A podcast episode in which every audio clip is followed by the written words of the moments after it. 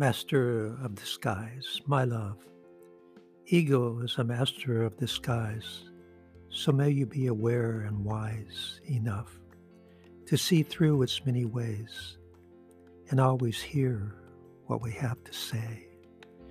And this love note for your soul guardian angel Mary Magdalene, whom I affectionately call Maggie, is reminding us to drop all resistance to what is and simply surrender to what's going on in your life.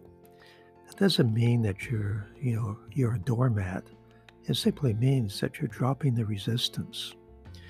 And you do that with ego, with your monkey mind, by simply befriending it. And you do that by whenever you notice you're caught up in it, uh, just thank it for reminding you to drop back into your heart where your angels whisper to you and to listen and practice, practice, practice hearing what your angels are whispering to you.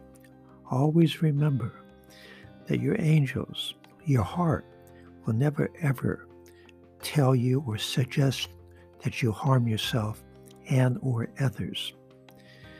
If you're hearing having those kinds of thoughts, then that's coming from your head, from all your doubts and fears. And it's important that you get professional help as quickly as possible and not act upon your harmful thoughts.